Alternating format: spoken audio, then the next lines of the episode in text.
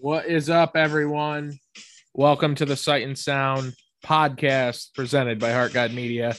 You have your regulars here, myself, Jesse, and of course, Eric Scott Tyler, consummate co-host.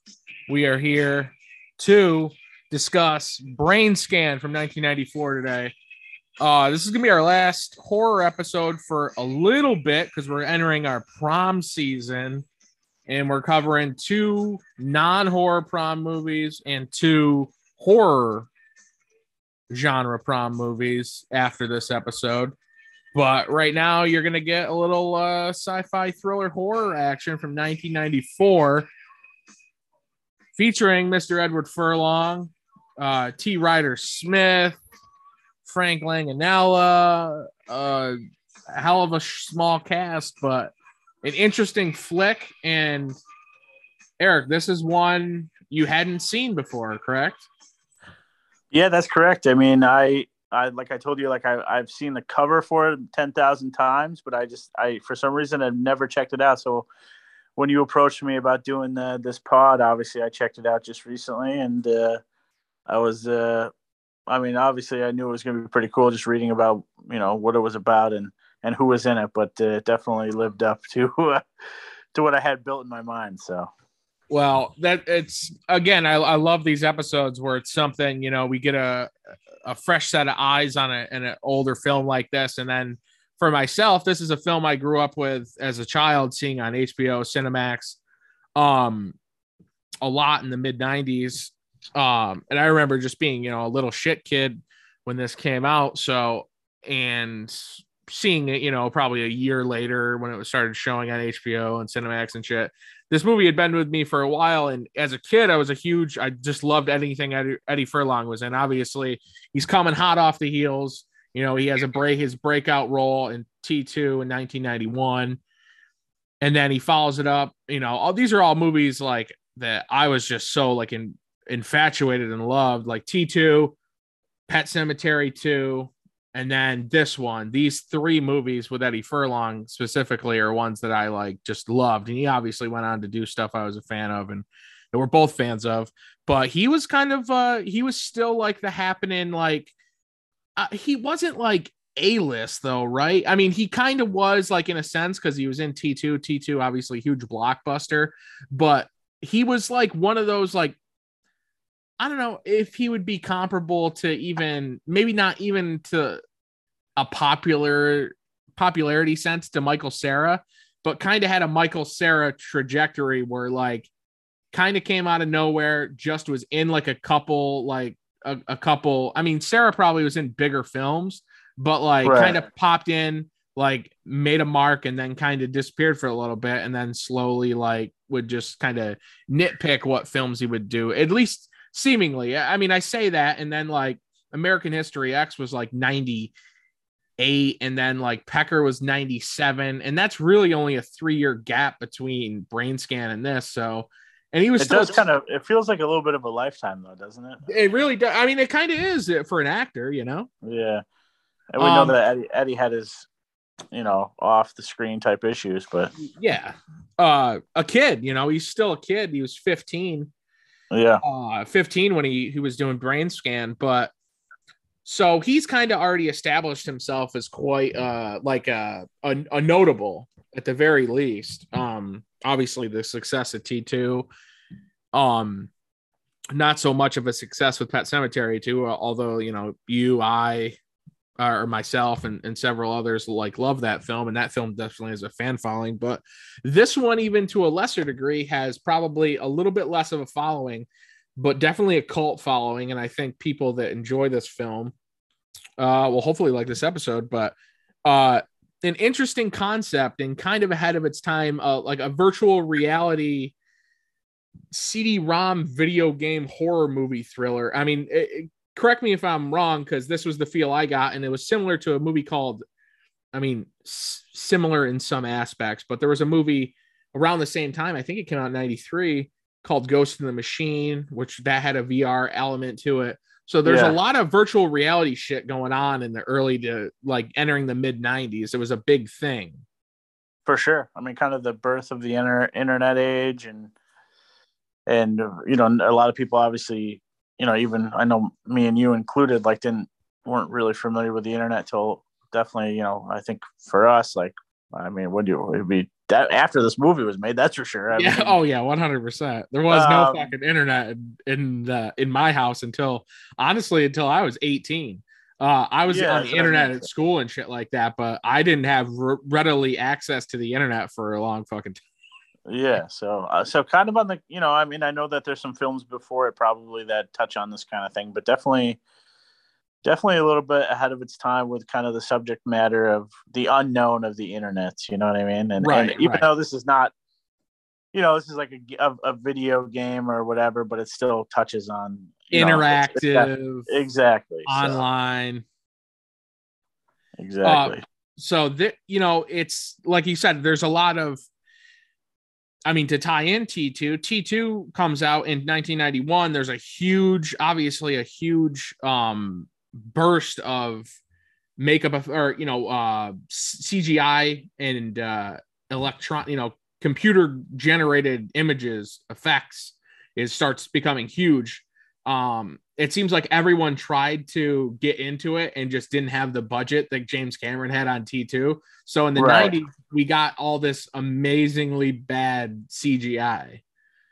that's a great way to put it too amazingly bad because i know that maybe they might contradict each other but it's it's so right amazingly bad is is the exact phrase that should be used for some of the effects in this film But to uh to kind of just start diving into the film, we open, you know, there's a score and we have like an accident. You pretty much get it summarized that Eddie Furlong's mom.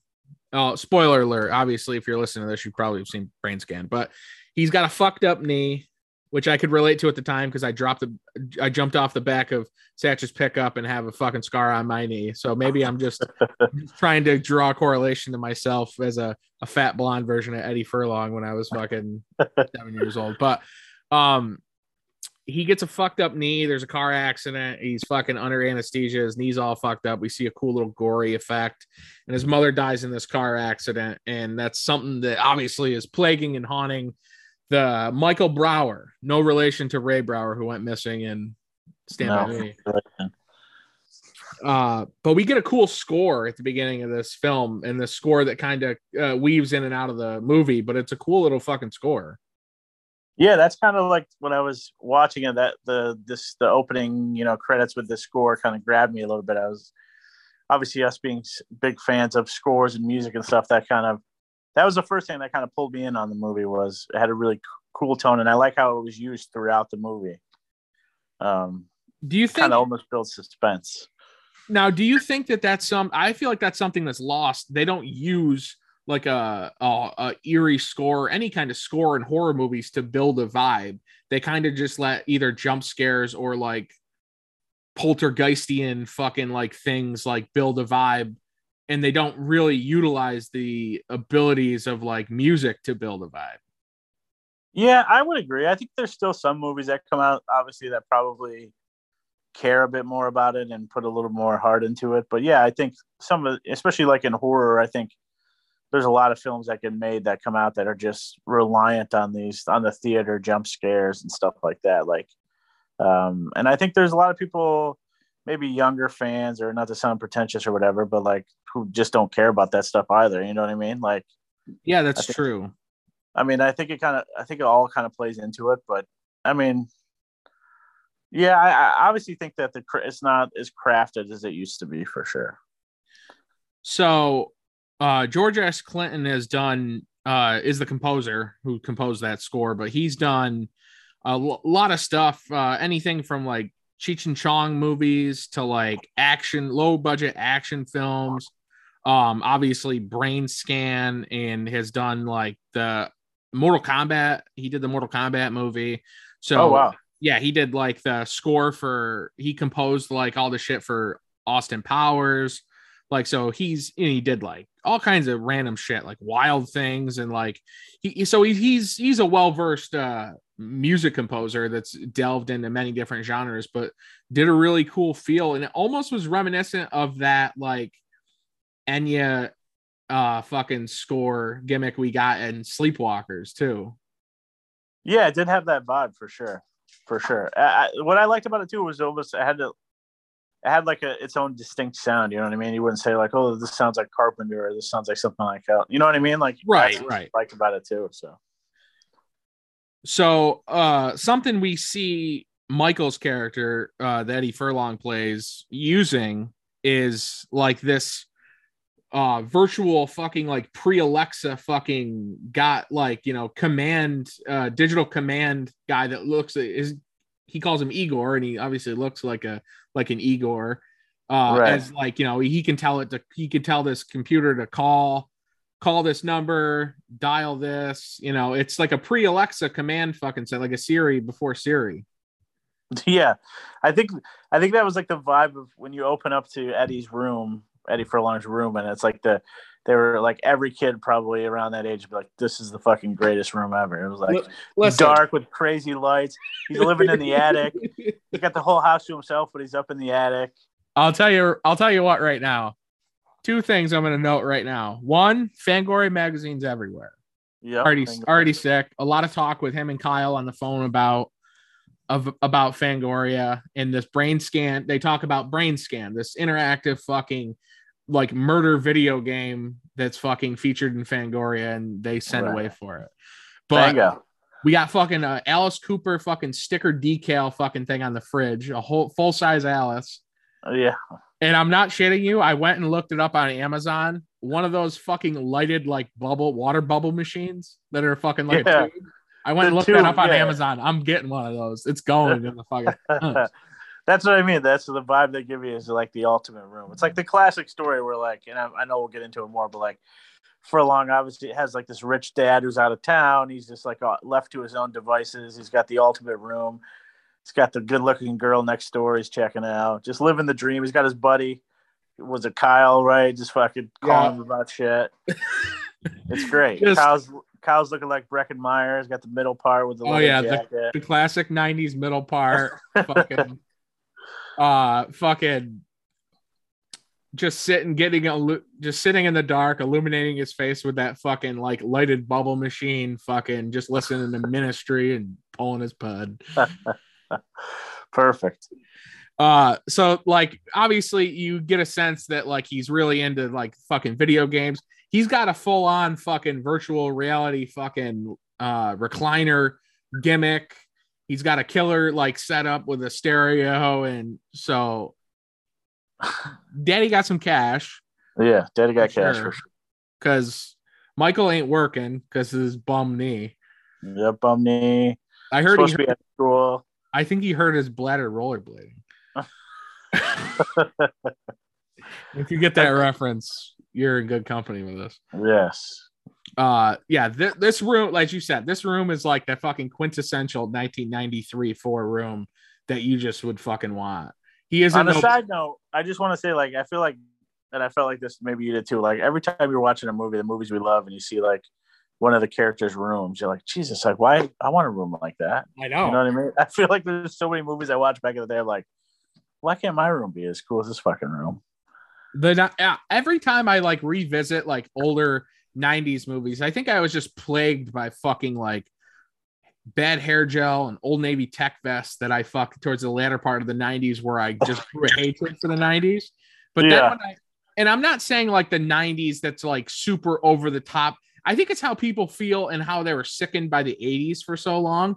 That's how I felt about the 90s because I thought it was just so dumb to like for and there is like a grunge element like as far as fashion goes that ran through especially the early to mid 90s with flannels and fucking just like you know the the Mudhoney haircuts and shit but right. um jesus the Mudhoney haircut is a great term. I want to say his buddy Kyle and Eddie Furlong both had Mudhoney haircuts. I think it's something to do with like it feels like to me every every era after like the 70s people like who grew up in that time frame like almost kind of hate it but love it at the same time you know what i mean kind of right, like a lot right. of people a lot of people maybe in the 80s were like yeah the 80s are all right but the same with like the 90s and i'm sure the 2000s or whatever you know it's gonna be the same thing but i don't know i just feel like the 90s do like evolve in it us being the age that we are like it just seems like the 90s does get like the worst rap out of all of them. I feel like, I- and I, I don't know why. I think it's the latter part of the 90s. But you know what though? I do what I do appreciate is there being like there being like posters of other bands and not like jamming like Nirvana down people's throats or like the bigger grunge bands like because there was so much other music that was I guess maybe even considered grunge that was on there and that's why I like the the soundtrack to this too which I'm a big fan of but I'll, we'll talk about that in a little bit but Michael is now this would be probably frowned upon mostly nowadays but he is checking out the girl next door via his camera and filming her and taking pictures and she's getting nudie cutie but then yeah, that, you know what? That kind of uh, not. It took me. Uh, I know we keep going off on the tangents because they kind of show a little, little side boob in this, and I Yeah, and I, and I, I didn't expect that to. It was very quick too. It was like like you know within the first however many minutes of the movie, and I was like, I just wasn't expecting that. I guess, but yeah they, they came in hot they came in hot but they did. Yeah, but I will say this, you know, it's revealed that she is kind of peers back, so she knows what he's doing. So she's, yeah, for sure. but I also I also love She's it. Playing the game. She's playing the game. Oh yeah, playing the game. It's all about the game and how you play it. Um, um uh he does say he sits back and he starts watching her like live and then he goes you're one sick puppy.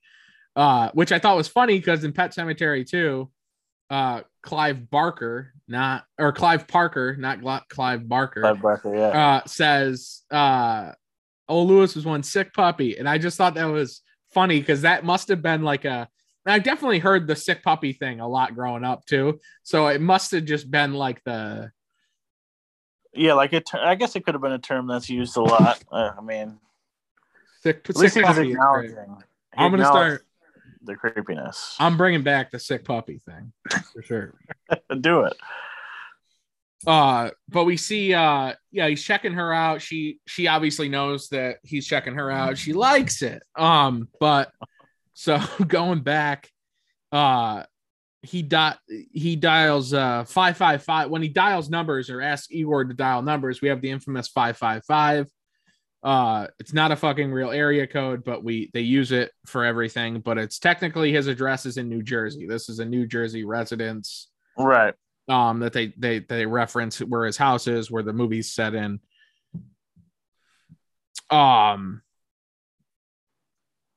so he gets the does he get the i can't remember if he got the first disc yet no i don't think he does No, so he calls. Um, he calls it yeah he, he calls the number for like the uh, brain scan, um, whatever the hotline to order it, and he right gets. Uh, and he gets shocked in his chair though yeah, yeah. That, that's your first taste of. uh is like the special effects there, right? Like you get shocked. Do they show the?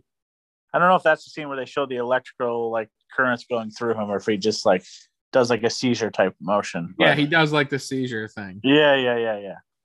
Um, so we have that, and then we go to the high school, and they have a horror club. They have a horror AV club. They're showing. Which, yeah, like where was that?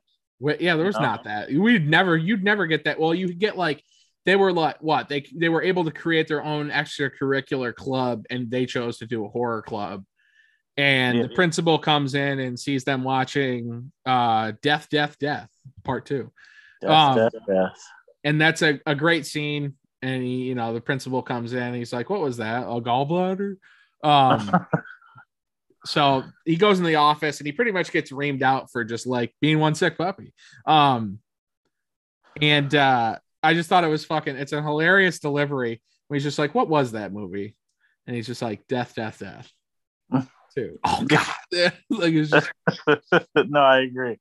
I also love that just like every movie just paints like usually paints every teacher or administrative person in the school to be like the worst fucking human beings on the planet. oh yeah just like the most unlikable people.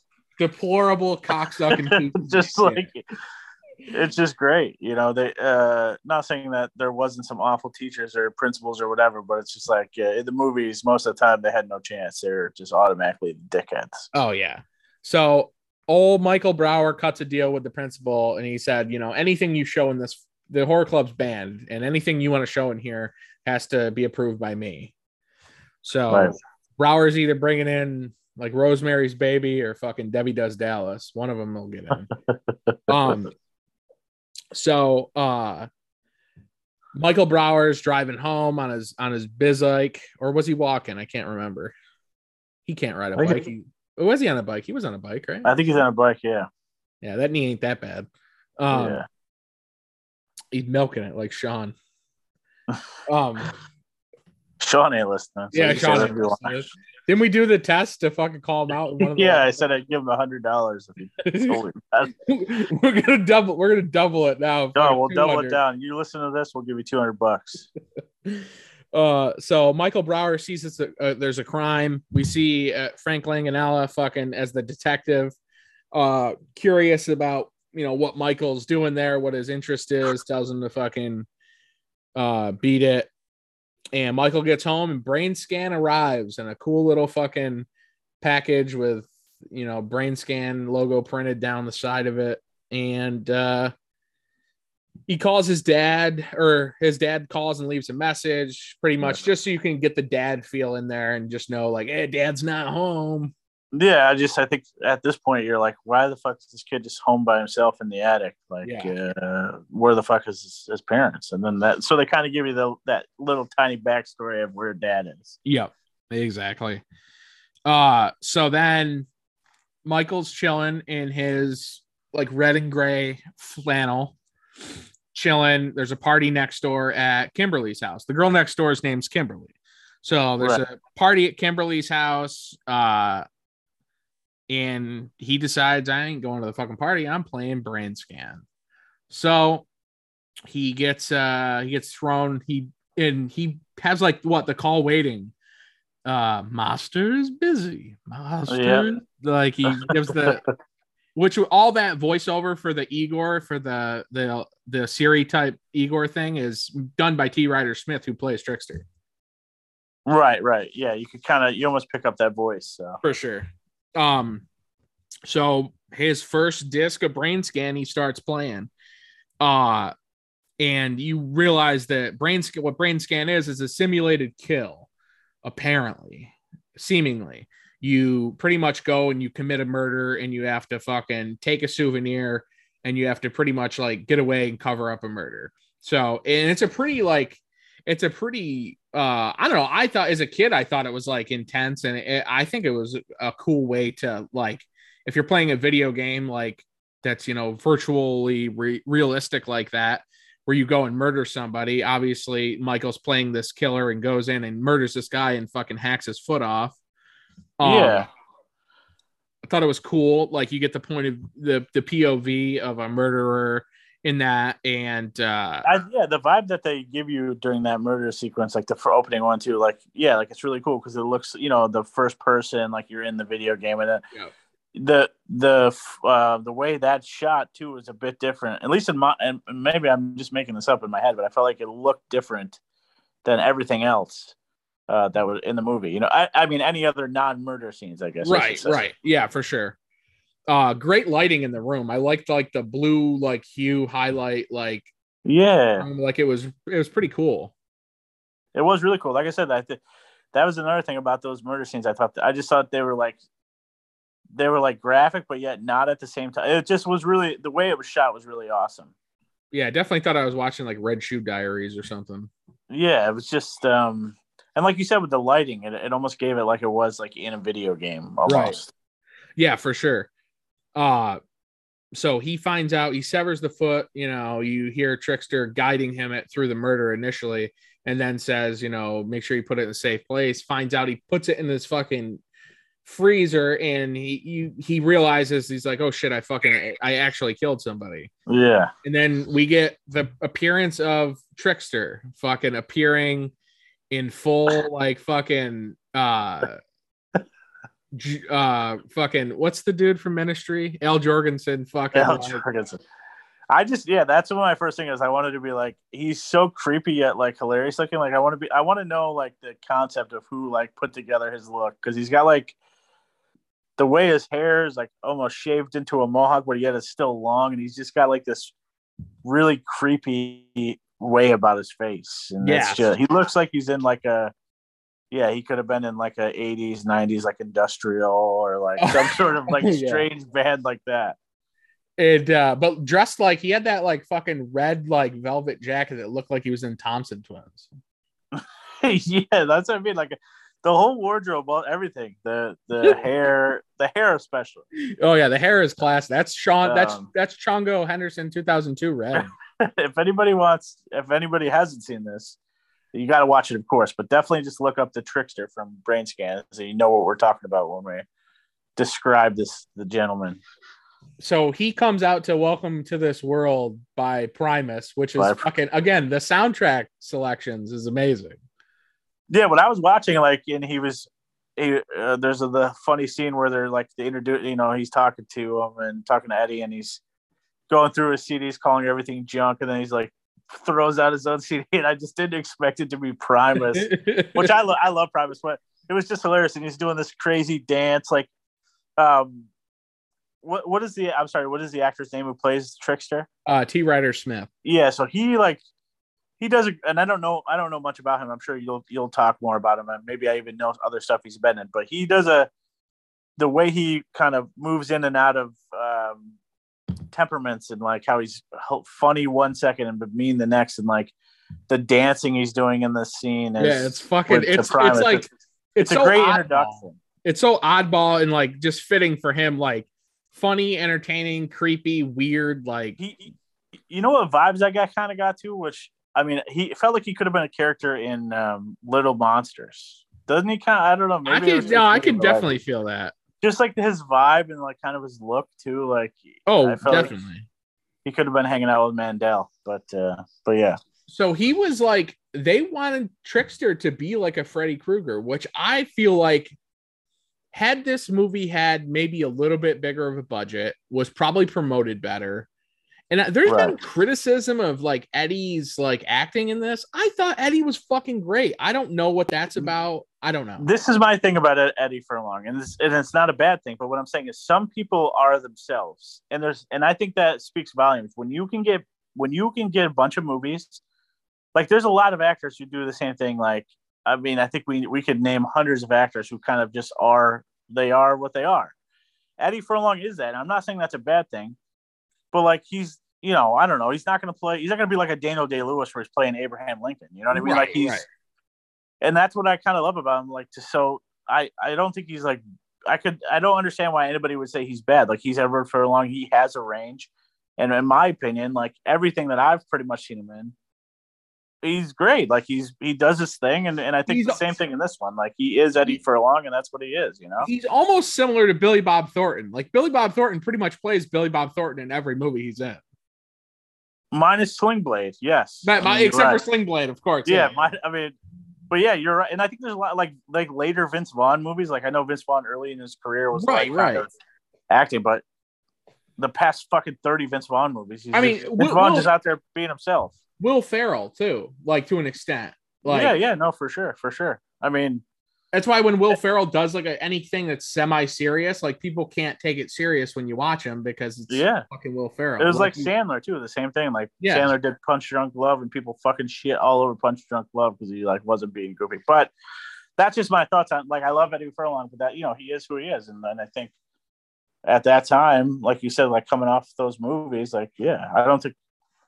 I mean, I, you think he good? You did a good job with the role. It's not like you did anything negative to affect No. it, affect the, the film in a bad way. So But do you think that the trickster could have been like Freddy S? Do you think they could have franchised this, or do you think it was it was too oddball, Uh, too ahead of its time? I don't know. See, like that's the thing about certain movies. Like I guess like like Nightmare on Elm Street could have been a like a failure as well. You know, I mean, essentially, it, it's not, and we love it. But I'm saying like I don't like this movie to me was like a lot of fun. Like yeah, like there's some murder and like, but like yeah, like I, think his character was like funny, but like creepy and like. I like. I think it could have been marketed like into like, who knows? Like, I mean, I don't know what it did like like if it was a total bust or whatever. But uh, as I'm sure you you would probably know more than me. But yeah, I mean, I don't see why he he did seem like a character who could transcend. They could have done a sequel with a completely different, you know, like it's still about brain scan, but nothing to do with like anything about this particular story in particular. You know what I mean? Like, so he really didn't do much before this, and he pretty much did a lot, like a few movies, but mostly TV after this, and he's still acting to to this day. Um, but this was really his first like star, real starring role. Uh, he really hasn't done anything, anything crazy. But um, regardless, I think he's great in this, and he plays this trickster character fucking phenomenally.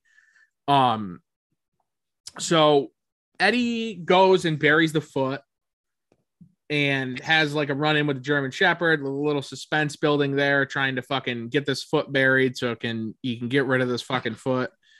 And he gets the next disc. He doesn't want to play the disc. And then he realizes, you know, Trickster pretty much convinces him that Kyle is an accessory after the fact. He plays right. the next disc. Um and ends up killing Kyle, his best friend. Which right. he doesn't seem he seems like he seems to be handling uh you know killing his friend pretty well. yeah. yeah, like he kind of when he comes to terms with what that he's done, he's done it. Yeah, he doesn't seem like overly torn up about it, I guess you should say. And that's um, where you know we start getting Frank Langanella's fucking character and his his buddy sidekick detective like investigating and I'm, I'd like to add, like Franklin, uh, Frank Langella or whatever you say is, I mean, he's a renowned actor too. So I was, you know, I was surprised to see him in this. Well, I mean, I know it was obviously early on in his career, but it was cool to see him in this. I should say, it's like the. Yeah, he's a highly respected actor, like, and he's great in this too. Yeah, yeah, he does a good job, for sure. Um, the thing I love about, and, and I know we'll touch on, like when when Edward Furlong's character um, jumps into the game. I love how in some of these uh internet or whatever movies they always show like the fit like almost like he's being sucked up into like the the cables. You know what yeah. I mean? Like what year was like hackers? Like this remind like it's got obviously it's nothing like it's not hackers, but like same kind of vibe with like the the internet and stuff. But like they did the same thing in hackers where like when, when they were doing stuff, it like showed the physical things that were happening inside the components of the computer. And they do the same thing with this, like, right? Like, don't they like, yep. There's like yeah. those scenes where it looks like you're rushing into the cable into the computer. Oh yeah, like, they do, dude. You have to watch Ghost in the Machine because Ghost in the Machine and this movie share a lot of similarities. Yeah, I definitely do. But I always found that funny too in those like type of movies where they're just like, it's like you're physically entering the computer. Yeah, they love those. They love those. The early 90s was so fucking so fucking into that. But we they show up the investigators show up and they're questioning eddie and they they pretty much don't pull punches. They could give a fuck about this kid's mental health and just be like everyone says you're a fucking freak. You have no fucking friends. You suck. Yeah they really don't give a fuck. They're just trying to get to the they're trying to solve this fucking case so uh so he gets pulled downstairs uh, while talking to the trickster to talk with the investigators, and then comes back up to maybe the best scene in the movie where trickster is uh is literally eating everything on one plate and squirting mustard on it on like bananas and like pickles and like and just eating shit. And we have another great soundtrack selection with tad um and I love fucking Tad. Tad's an underrated band. Um, yeah, I mean, I think I personally was going to say like because you brought Tad up to us, like obviously because you were, you know, we you were watched this movie again recently, or like you know, not a couple months ago, and I think I, I Tad was never on my radar ever. Like you know, I feel like I'm pretty musically inclined. Like I know a lot of stuff, and I don't know if I ever had heard of them ever. So when I listened to them, I'm like, this is pretty awesome stuff. You know, in the, very much in the vein of like that era of like whatever you want to call their genre, uh, metal. I don't know. It was like you know he- he- heavier, heavier grunge shit. They but, were they were a sub pop band and like they yeah, were like one of those press. like they were like I, a third tier grunge band, pretty much. Like yeah, the, yeah. But I I thought like what I listened to was really good, but like I feel like oh, there's probably a lot of people who have never heard them. So oh yeah, honestly, if I hadn't heard this, seen this movie at a young age, like and just having that song stuck in my head just from the movie and like not yeah. really being privy to Tad like at all, but it was probably like I don't know, rewatching it probably when I was a teenager, like maybe 15, 16 years old. Right. And then and then being like, "Oh, fuck that. Yeah, that okay, this band's name's Tad." And I I had uh I had fucking I couldn't find I didn't have a fucking computer in 2004. Um but I remember when I would go to school, like I would listen to fucking I would listen to that song Greasebox um, and then you know, once the fucking internet, I got access to the a daily access, I should say, to the internet. Mm-hmm. Um, mm-hmm. I had downloaded that Inhaler album off from uh off from LimeWire or something or whatever. That's awesome. Whatever it was at the time. So that and then the Infrared Riding Hood album, I had listened to a bunch and and uh, you know, as I years went on, I ended up getting the actual physical copies of those. But yeah, Tad's a great band. Everyone should check them out. Like a lot of like great bands that maybe you know Dandelion, another one like and not one people are probably privy to. Um, there's a couple other bands as well, and I have the yeah, there's some yeah, there's some notables shit. like Butthole Surfers were big for a bit. Yeah, Butthole Surfers and fucking Mud and obviously and Mudhoney and fucking obviously like uh White, Primus. Primus is super Primus. Dope. White Zombie hit one of their uh, Thunderkiss 65, but the uh, one oh, of the remakes, right? Yeah.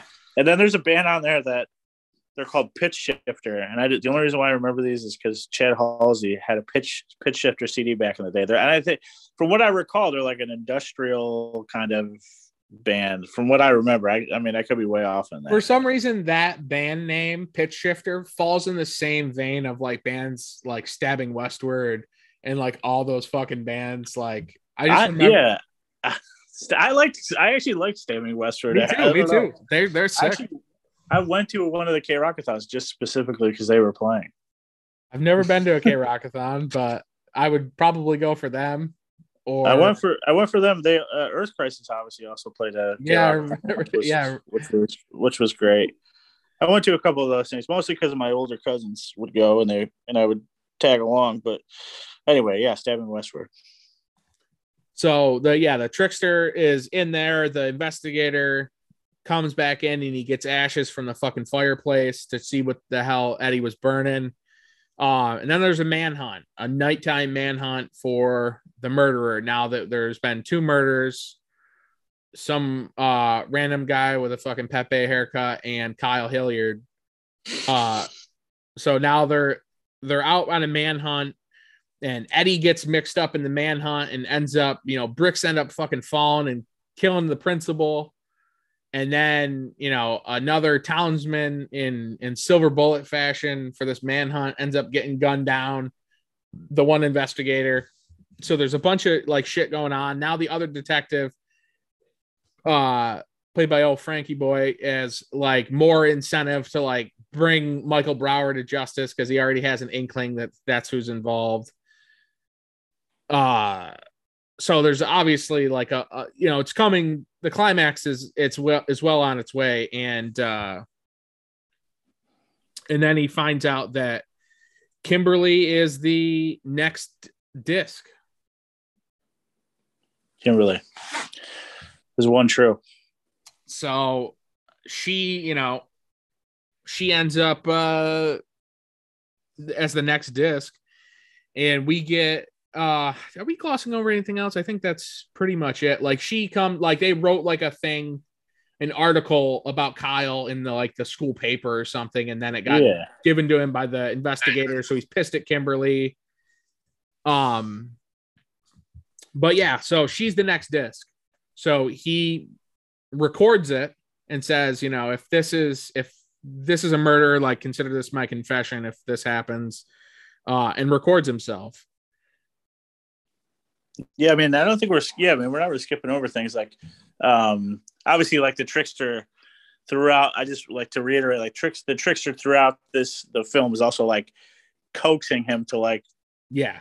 you know murder like basically like wanting him to do all this evil shit of course as well. So so he's like kind of battling with him and his own like fucking like this isn't right like what the fuck? But the trickster's like no man you gotta kill her. Yeah.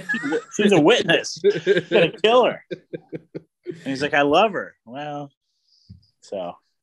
Uh, so Eddie ends up, you know, going into her house and uh, I had texted you about this uh, because I had I had not really heard about this, but once I bought the Scream Factory Blu-ray like three five years ago at this point or so, uh, Mm-hmm. it was on the special features where they showed the deleted like scenes, uh, you know, some of the deleted takes from what they were going to have when Trickster and and Michael like morph into each other in Kimberly's room. So pretty much Michael goes in there and doesn't want to do it, and then Trickster shows up and pretty much like morphs with him.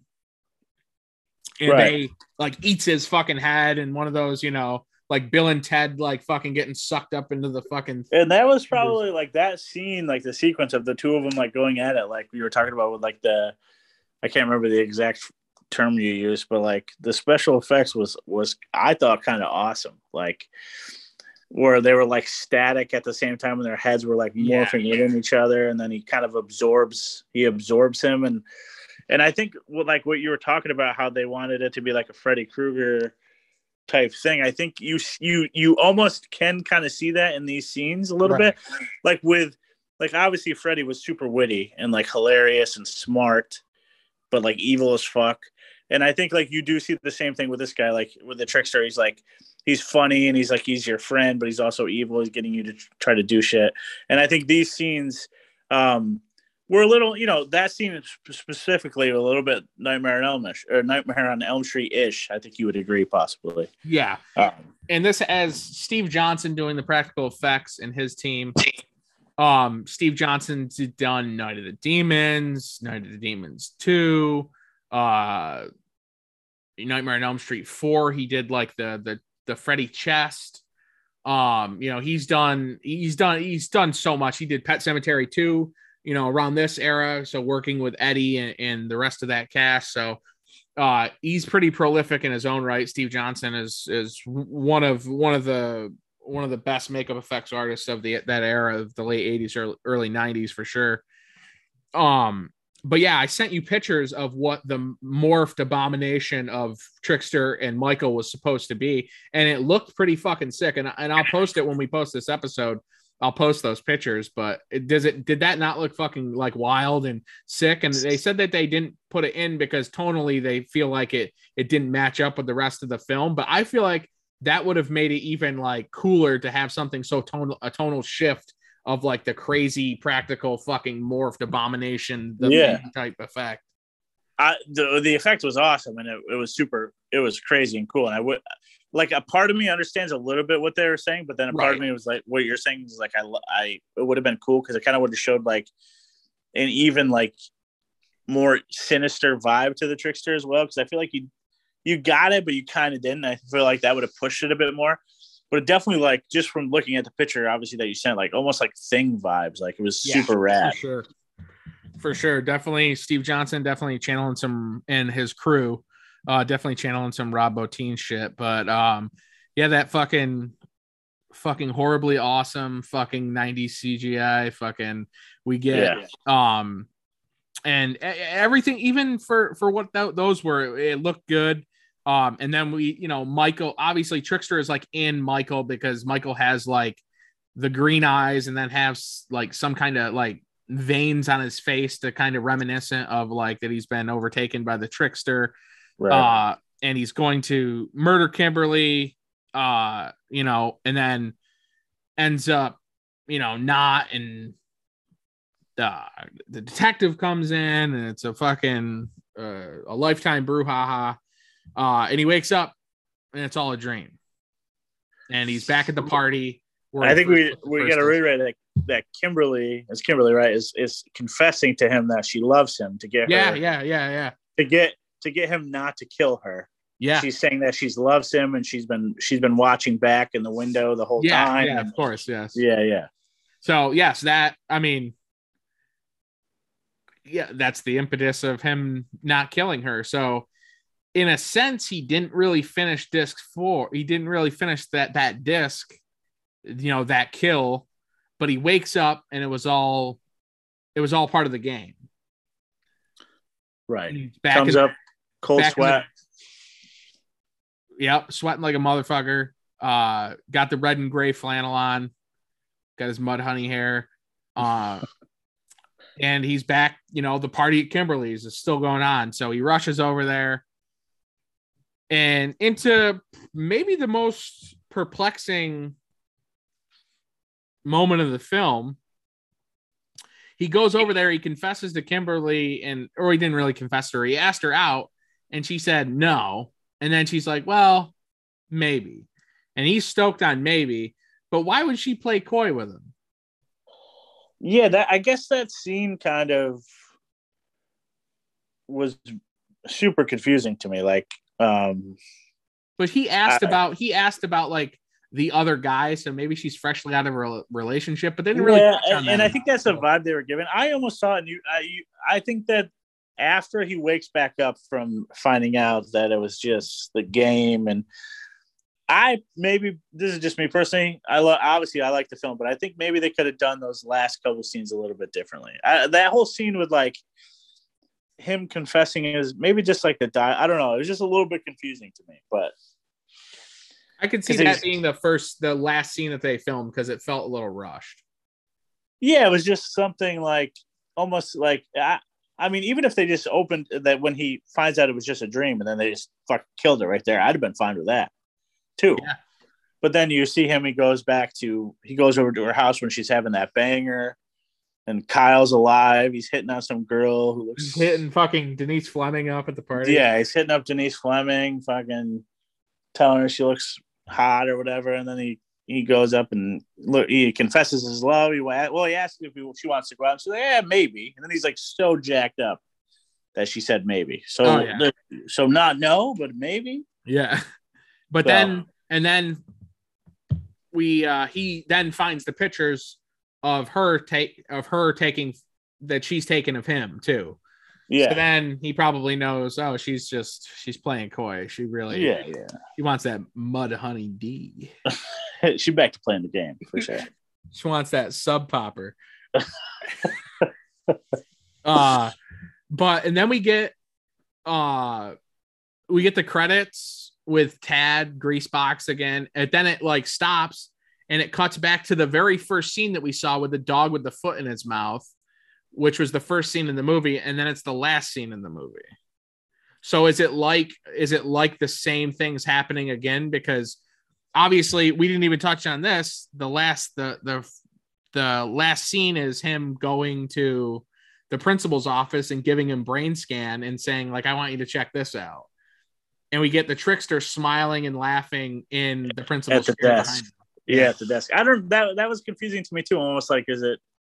It was it just the beginning was like a flashback type thing, or or like a I, that's what I thought. Like it, it had, like a- I thought it had started all over again, where now the principal had killed the guy with the fucking tattooed foot. yeah, yeah. I mean, that's kind of the vibe I got, but but I that thought yeah, that scene was that's that scene was funny too, where the you know the trickster just like yeah, like fucking, we're gonna pin it on this fucking shitty principal. Yeah.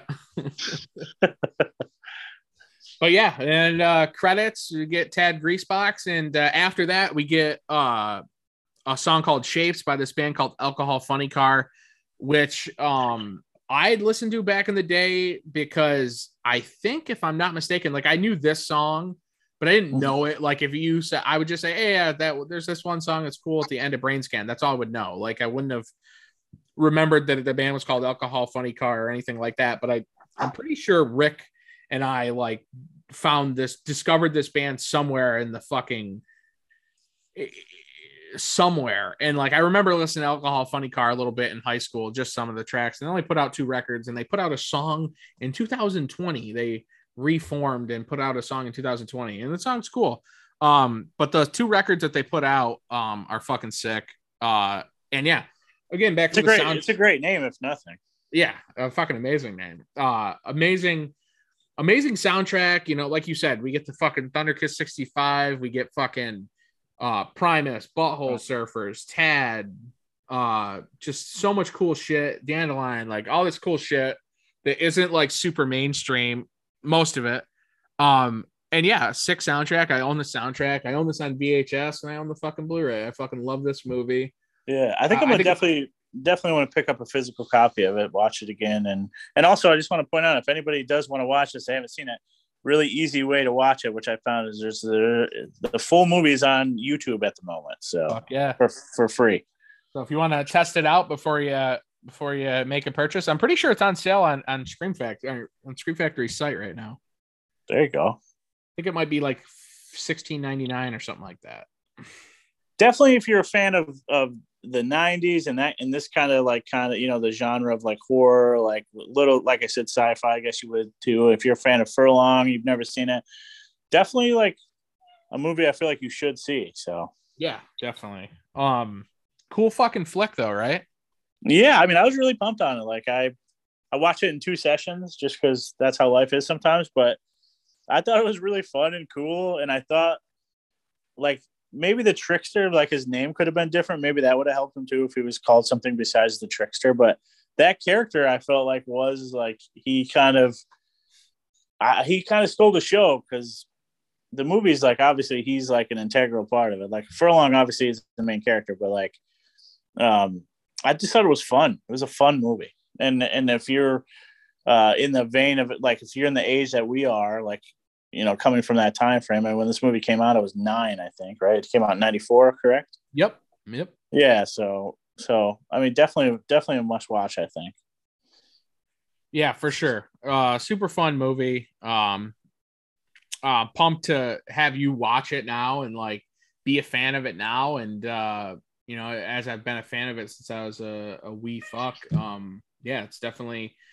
definitely cool. Uh hopefully the fandom for this movie grows cuz I think it's a I think it's a de- it's a fun ass watch. yeah i can see like i said i can see uh people rediscovering it people who are into gaming horror stuff like that like it's definitely right up, you know it'd be right up their alley so it's a perfect mix Yeah, for sure. So little uh little little tron slasher tron mixed with some slasher for sure. Uh, but yeah, check us out on Spotify, Apple, Google, wherever the podcast is. Links to the Instagram bio as well as the Twitter bio at Heart Guide Media on both of those. Uh, yeah, let us know what's up. Uh, and if you like Brain Scan, comment on the motherfucking post. And yeah, we'll we'll catch you next time. Uh, but this has been Brain Scan, so uh, yeah.